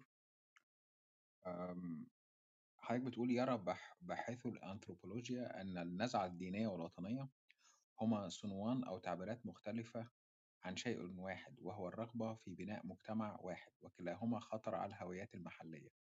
وكنت أنا محليا جدا في البداية وربما متطرفا في المحلية. إذ جئت من قرية خرج منها الملك مينا موحد القطرين. تلك الفكرة التي انتهت تماما مع وطنية ناصر. كما كمان أحب آه كمان أحب آه فكرة أن الصعيد قطر كامل بثقافته ورمزياته وموسيقاه وحركة أهله قبل أن يتحول الصعيد إلى مجرد مسمى جغرافي مفرغ من الحضارة والثقافة وربما مفرغ من أهله. كنت أحب فكرة أن الملك فاروق كان أميرا للصعيد قبل أن يصبح ملكا. شيء أقرب إلى ولي العهد البريطاني اللي هو أصبح ملك حاليا يعني الأمير تشارلز أمير مقاطعة ويلز. كان الصعيد أيامها ليس مجرد جغرافيا بل كان وطنا وثقافة وبشرا. قبل أن يدخل عالم المحو والذوبان في الوطنيات الزائفة سواء كانت سواء كانت أيديولوجية ناصر أو أيديولوجية الإخوان والجماعات الدينية. كان ذلك يعتمل في رأسي في صورته البدائية وأنا في القطار في تلك اللحظة التي تحس فيها أن القطار هو الثابت وأن الدنيا في الخارج ببيوتها ونخيلها هي القادمة نحوه ولم أعرف لحظتها هل أنا الذي يسافر في اتجاه القاهرة أم أن القاهرة هي القادمة علينا. الحركة ليست دائما بركة وكنت متخوفا من تلك الحركة في الزمان وتبين الضوء الكاذب من الحقيقي أو السراب من الماء في معنى الوطنية والوطن والإيمان بهما. رحلة القطار رغم أنها حركة في الزمان فإنها كانت برمزية فلسفية قريبا جدا من مكانية البقاء في جبال غرب الحياة بعد الموت أو إلى أين نحن ذاهبون. ومن هنا كانت فكرة الذهاب شمالا نحو القاهرة وفيما بعد نحو, الحاب... نحو العالم الأوسع لم تكن مخيفة. الجزء الثاني يا دكتور وهي اللي حضرتك هو عنوان الفصل إيه يا دكتور أحمد؟ آه، بداية الرحلة الفصل الأولاني. آه، أنا لسه في الفصل الأولاني يا دكتور آه، الجزء الثاني اللي حضرتك اتكلمت عليه اللي هو الموالد أبو الحجاج الأقصري بعد كده عبد الرحيم القناوي سيدي العارف السوهاج جلال الدين السيوطي في حاجة ذكرت مثلا في جزء كده حضرتك ربطته كان جميل جدا اللي هو تزداد أهمية الأضرحة وتتسع المساجد إلى جوار المقام كلما اتجهنا شمالا. حاجة ذكرته في الأول فمثلا بعد قنا هناك محافظة سوهاج الأكبر والأكثر تطورا من قنا تعليميا وإداريا وتنمويا وفيها مقام سيدي العارف. هنا نجد أنفسنا أمام صورة تكون فيها ثلاثية العبد الولي الإله مقابل المواطن عضو مجلس الشعب الحكومة أكثر وضوحا. العبد الولي الإله مقابل المواطن عضو مجلس الشعب الحكومة. وبينما يكون مبنى المحافظة في شرق النيل فإن سيد العارف يقع في غربه. يجد توازيا توازيا توازي بين الديني والدنيوي. سيد العارف إلى جوار السوق وحركة البشر ومبنى المحافظة في الجهة الأخرى. وحضرتك ذكرت في أسيوط نرى ضريحا أكبر من ضريح القناوي والعارف. ضريح يوازي أهمية أسيوط وهو ضريح سيدي جلال وهو جلال الدين السيوطي وأعياد ميلاد صاحب الضريح تزيد أهمية عن العيد الرسمي للإقليم تذبح فيه الذبائح وتتلى فيه الأفكار ويصدق فيه من صوت المنشد الصوفي ابن أسيوط الشيخ ياسين التهامي. جزء تاني حضرتك برضه في الفصل ده قريب ألم يلقب أهل مصر السيدة اللي ذكرها الدكتور الحديدي السيدة زينب برئيس الديوان يدعي المتصوفة المصريون بأن هناك حكومة باطنية لمصر يرأسها النبي محمد صلى الله عليه وسلم وأن رئيس وزرائها الحسين بن علي وأن رئيسة الديوان المقابلة لديوان رئاسة الجمهورية chief of staff هي السيدة زينب. هذه الحكومة الحقيقية التي تمنح المصريين الاستقرار. لذا نجد بعض الوزراء يزورون مقام السيدة زينب ومقام الحسين حتى يهتدوا إلى الخيارات الصائبة في السياسات العامة التي ينصحهم بها درويش من الحضرة ربما يكون مرسلا من الحكومة الباطنية. جدير بالذكر صح يا دكتور إن كمان أخواتنا المسيحيين برضو برضو عندهم مولد ماري جرجس في هنا وعندهم مولد العذراء في أسيوط في درونكا. الموالد دي كبيرة برضو أعتقد مولد العذراء بيحضرها أكثر من نص مليون مواطن يعني مولد العذراء في أسيوط برضو. الموالد برضو كل حاجة بتتجه شمال الموالد المسيحية برضو برضو بتبقى أغنى والنذور فيها برضو بتبقى موجودة. فالفكرة يا دكتور النقطة الهوية المحلية الصعيدية والنقطة الثانية الثلاثية اللي هي بتاعت العبد الولي الإله المواطن عضو مجلس الشعب الحكومة والفكرة العامة اللي هي الفكرة الباطنية بتاعت الحكومة الباطنية لمصر اللي بيرأسها الرسول صلى الله عليه وسلم يعني اللي بيدعي المتصوفة المصريين. دي النقطة اللي كنت عايز أناقشها طيب. لا شوف يعني هو ال ال الانحياز المعرفي ليا فيما يخص الثقافات المحلية. يعني هو في محاولة لبناء مشروع وطني تجلى في أكثر حالاته في الحقبة الناصرية كان هناك رغبة في إنتاج مصر الواحدة الموحدة اللي هي آه، زي القميص كده لما تحطه تحت المكوى ما بيبقاش فيه أي كريسيس ما فيهوش أي كرمشات يعني. بتبقى مصر كده قماشة مكوية وجاهزة كان فيهاش أي اختلافات وتنوعات فمحو الهويات المحلية من العرقية والثقافية من النوبة والجعفرة وال... و... و... وحتى الأمازيغ وحتى وناس كتير. وحتى يعني انت في الصعيد الصورة باينة جدا زي ما قال الدكتور الحديد. إحنا عندنا بين القرية والقرية لهجات مختلفة. يعني طريقة مختلفة في التعبير. آه، وكنا بنعرف إن الواد ده من القرية الفلانية لأنه بيمدوا شوية في ال... في الصوت في الألف أو بيمد أو بينهي آه، جملة بطريقة معينة اللي هي نغمة موسيقى اللهجة المحلية. كنا بنعرف وحان العمة يا دكتور برضه تخيل. العم مئة ألف حاجة بس بقول لك لا إحنا كنا بنسلم على بعض في المدرسة ونعرف ده من أنهي قرية أو من أنهي نجع من الصوت. يعني آه، إحنا عندنا كنا بنقول آه، يعني في بلد جنبنا مثلا تقول له آه، يعني he has to answer by yes for example. فهو بيقول لك آه، أيوه. نجا جنبنا يقول لك إن.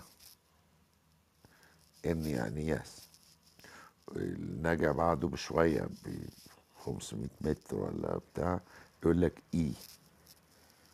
وإي فصيحة يعني في القرآن إي وربي.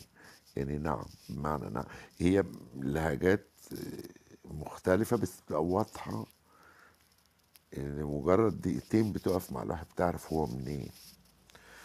آه، يمكن أنا لهجتي باظت نتيجة طبعا للسفر ونتيجة لل...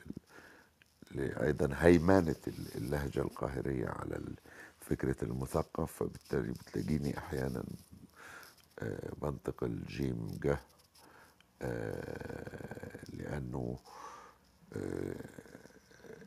يعني دايما كنا إن إحنا عشان ما تبانش انك صعيدي في القاهرة كنت بتحاول انك انت تتماهى مع اللهجة القاهرية بدافع ال- الخوف. يعني انت بتستخبى في في في لهجة جديدة لإخفاء هويتك. آه وأنا فاكر يا احمد كانت قصة مهمة جدا بالنسبة لي. أنا كنت رايح القاهرة مع والدتي. للعلاج. وكنت وكنت لما كنا حوالين والدتي ما كنتش بلبس بنطلون وكنت بلبس جلابية وعمه وال local يعني لأن مش حابب أخوفها يعني بإن أنا أفندي وحاجات. ف... فلما رحنا سكننا في النايل هيلتون اللي هو دلوقتي بقى بقى ريتز على النيل. أنا فاكر الراجل اللي في الاستقبال يعني تقريبا رفض رفضا قاطعا انه يديني غرفة يعني. لحد ما قلت له إن أنا خواجة يعني أنا يعني هو my American passport and this is my credit card ودي أمي يعني. ف يتخيل إنك أنت بتبقى في سن معين ومعاك دكتوراه وأستاذ وكلام بس you are intimidated بعامل بموظف الاستقبال في أوتيل in your home country في بلدك في المسألة دي تخيل لما تبقى مخيفة لحد زي يسافر و... وما يقدرش يقاومها في القاهرة ما بالك لحد فلاح بسيط أو لوالدتي نفسها كان الله يرحمها وقعها على قلبها كان هذا الكلام شكله إزاي. وأنا فاكر مرة كنا نازلين رايحين مع الدكتور فالراجل اللي هو بي- بيقول لي اللي جنبه بيقول له أنت شايف الراجل أبو جلابية ده وأمه دول أمريكان؟ آه، انت بتتكلم على مجتمع شديد ال ال ال ال العنف. العنف الثقافي يعني اللي فيه. آه، ما سمعتش يا محمد قلت إيه؟ بقول لحضرتك مجتمع شديد البؤس والمرض. صحيح صحيح صحيح. والله لحظاتها أدركت إن والدتي مش هي اللي مريضة أنا المجتمع هو اللي مريض. شكرا يا محمد والله. أنا بس كنت عايز أسأل آه، حضرتك على حاجة بس. أنت مت... مش معتبر إن اللغة كمان زي ما الجلابية كانت مريحاك إن لغتك الحقيقية كانت مريحاك يعني أنت تحولت شيء مصدر فخر ليك.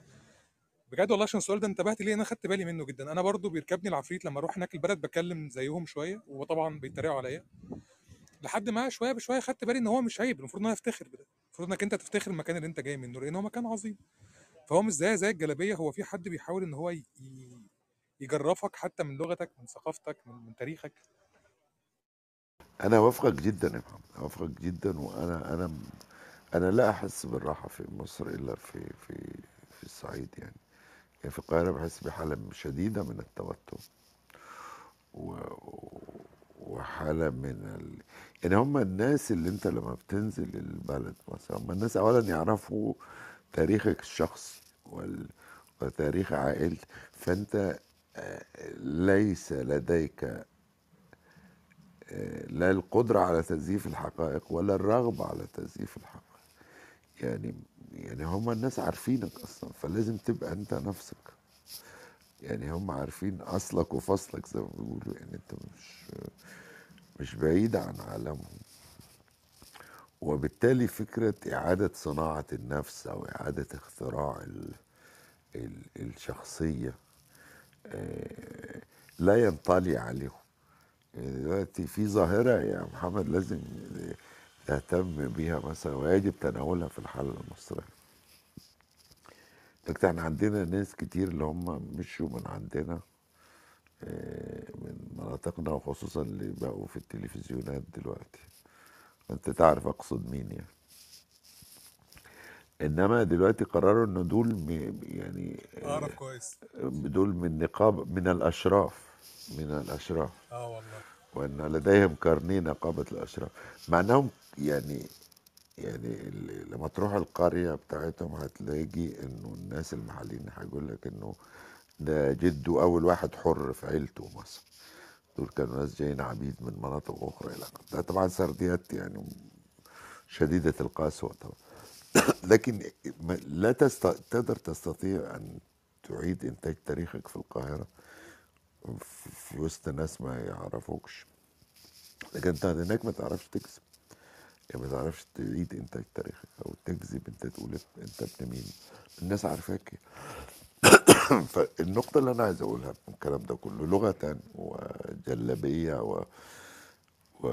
ومنظرا ومخبرا وجوهرا أنت بتكون أكثر راحة في طبيعتك المحلية.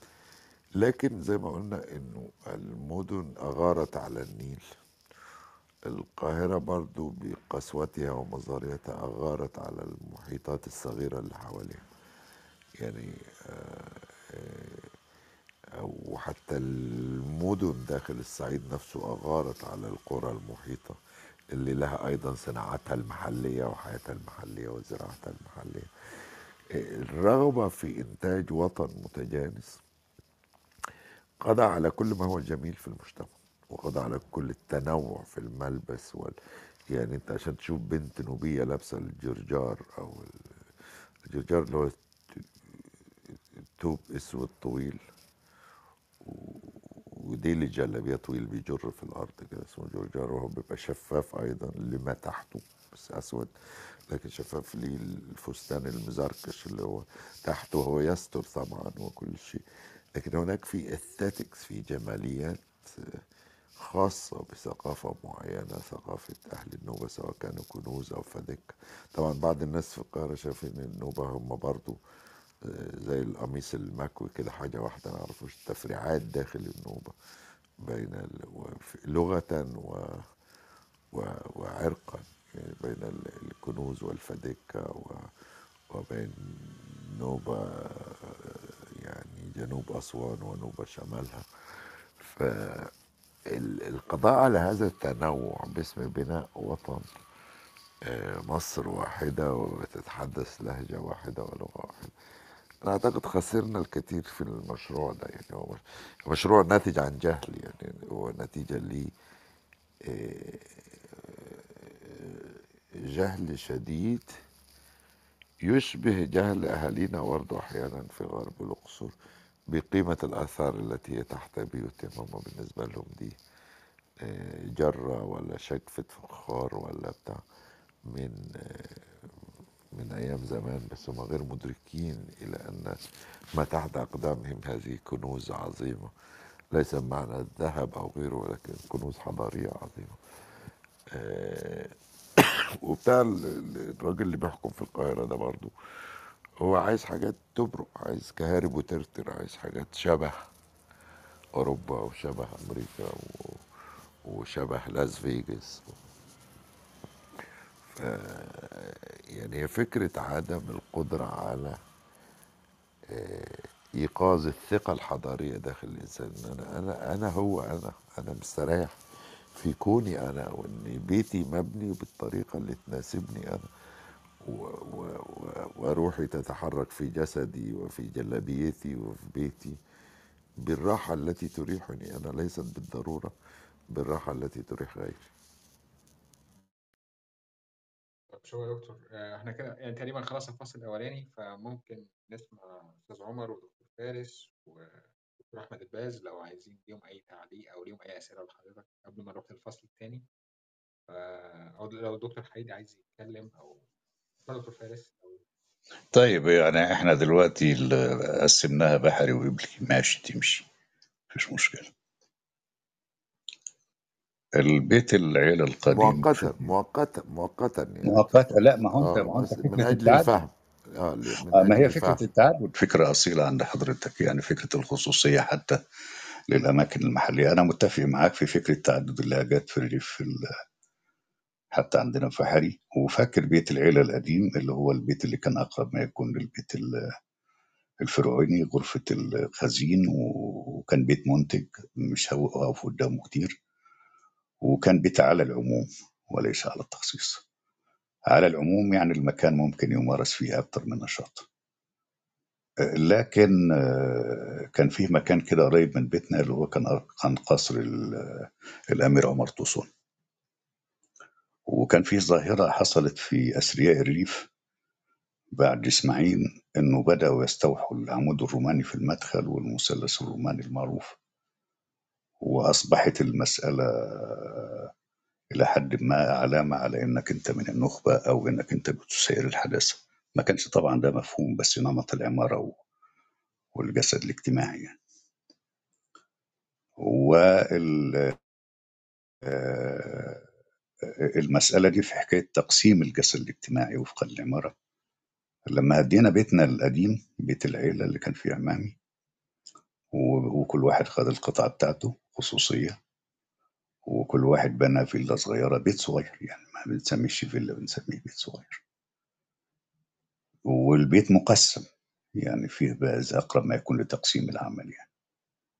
وكل واحد له كذا وكذا ما عادش فكرة العمومية. الحقيقة أول ما, ما, ما, ما البيت ده القديم اتبنى اتهد. والبيت الجديد اتبنى جالي حالة كده من حالات النيوزيا أو يعني ما أعرفش. هل متعلق بالذكريات؟ هل متعلق بإيه؟ لكن بدأت يعني أنشغل شوية بفكرة إنه تقسيم العمل في العمارة وفكرة تقسيم الجسد الاجتماعي وفكرة الزمان والمكان. ال يعني ال محمد علي لما عمل في 1840 فكرة إنه الفلاح يستقر في مكان لأنه كان العرب كانت ال- ال- المصريين في حالة ترحال ما بين الشمال والجنوب مع فيض النهر.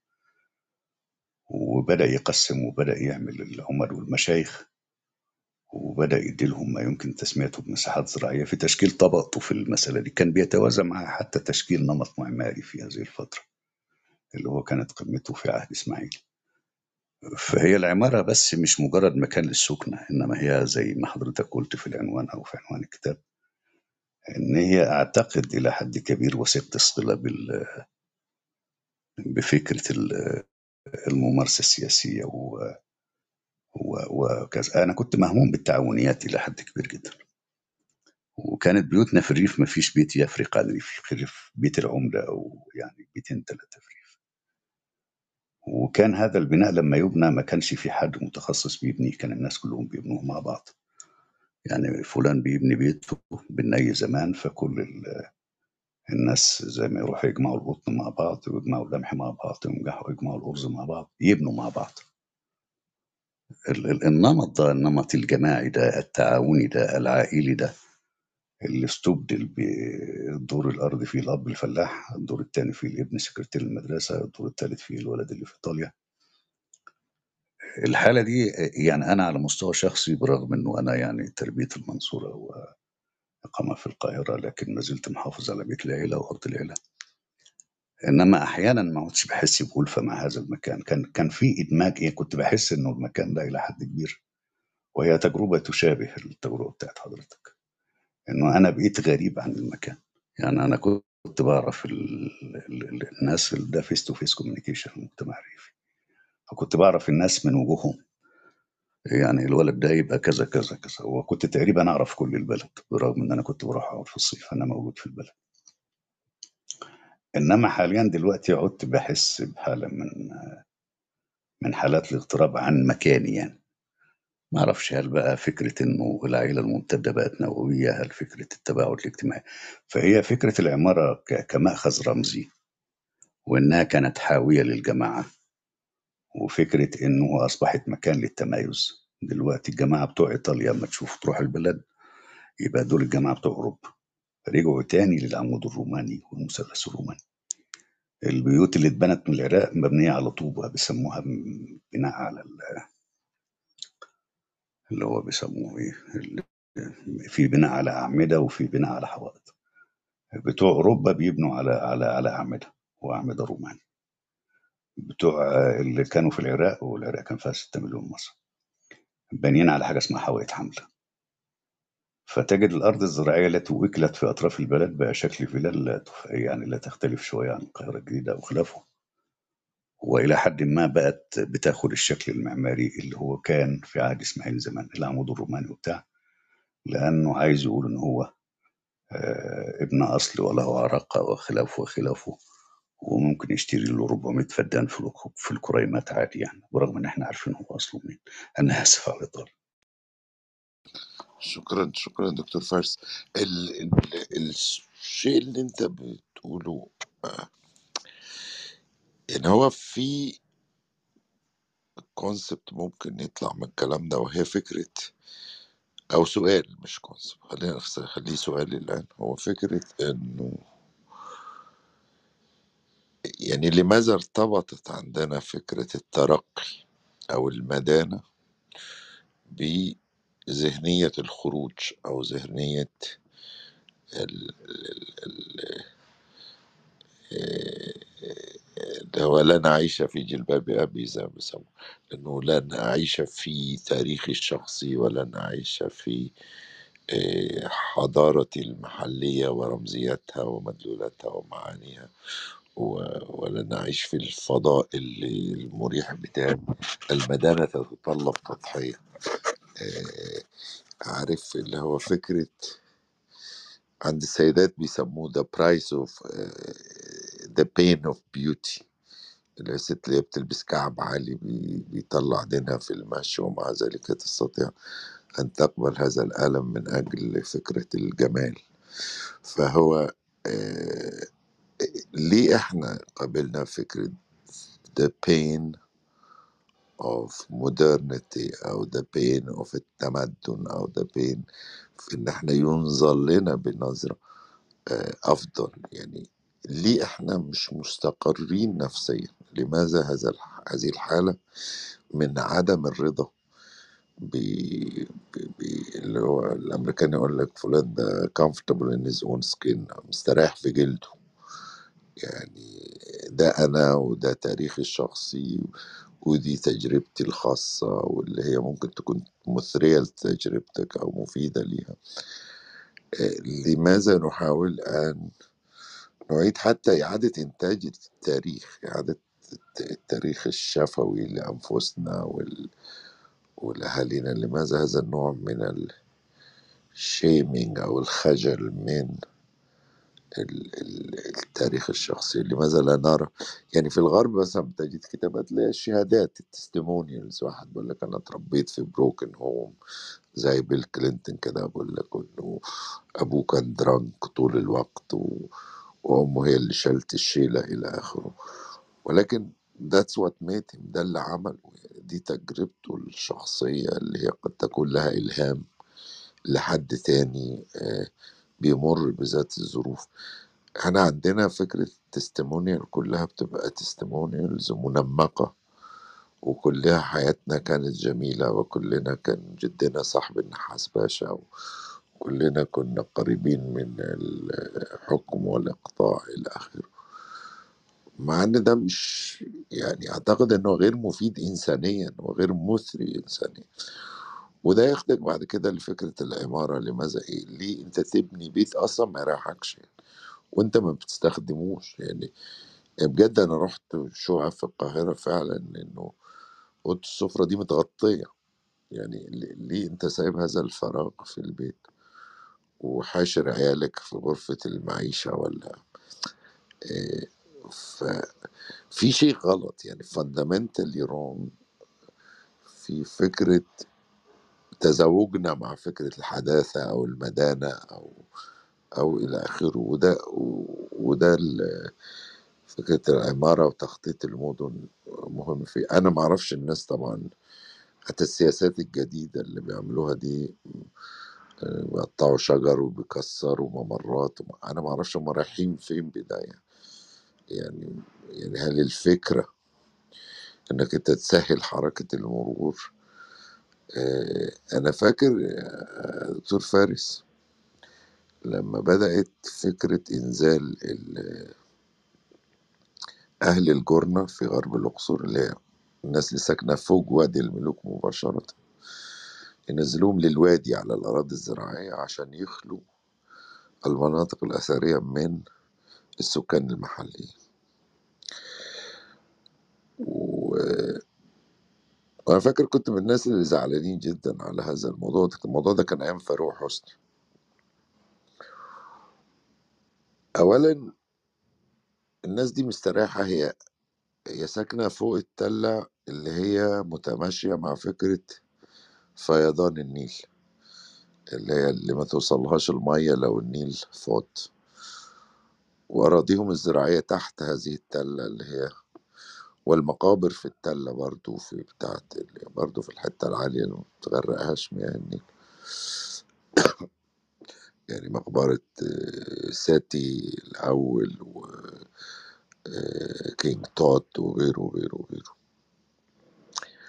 آه، أولا الناس دي كان عندهم حياة متماسكة وكاملة. يعني عندهم كوزمولوجي كده رؤية متماسكة للكون ولأنفسهم. وعارفين هم لما يروحوا ال- بيحسوا بشيء من الغربة يعني بيشتروا حاجاتهم وبيرجعوا. انت جبتهم نزلتهم اولا في الأراضي الزراعية. اتنين انت شلتهم من هذا السياق اللي هو زي بيت العنكبوت كده. يعني الشديد فيري delicate شديد الحساسية لو شلت خيط منه بيقع. الناس دي بتروح الست اللي عايزة تبقى حامل تعدي على المقبرة وتروح سيدي أبو القمصان جنب المقبرة وتروح معرفش إيه وبتاع. أنت كل الطقوس ال- المحلية بتاعتهم أنت خربتها في يوم وليلة. آه، وعملت حاجة شديدة القبح يعني بمعنى إيه؟ كانت فكرة فاروق حسني إن الزائر القادم من الأقصر اللي هو جاي في الطيارة من بريطانيا وأمريكا هو عايز يشوف الآثار مش عايز يشوف المصريين. وبالتالي في نظرته المصري الميت أفضل من المصري الحي سياحيا.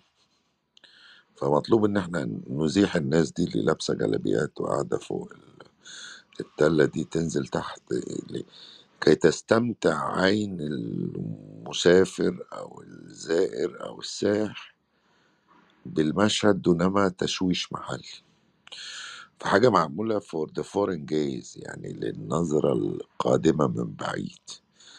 وبالتالي أنت بتعيد ترتيب ال landscape كله من أجل المشاهدة وكأنه وكأنه الموضوع ده للعرض يعني. وده بيفكرني بفكرة كانت أعتقد حدثت مع إبراهيم باشا أعتقد. إبراهيم باشا لما راح يزور ال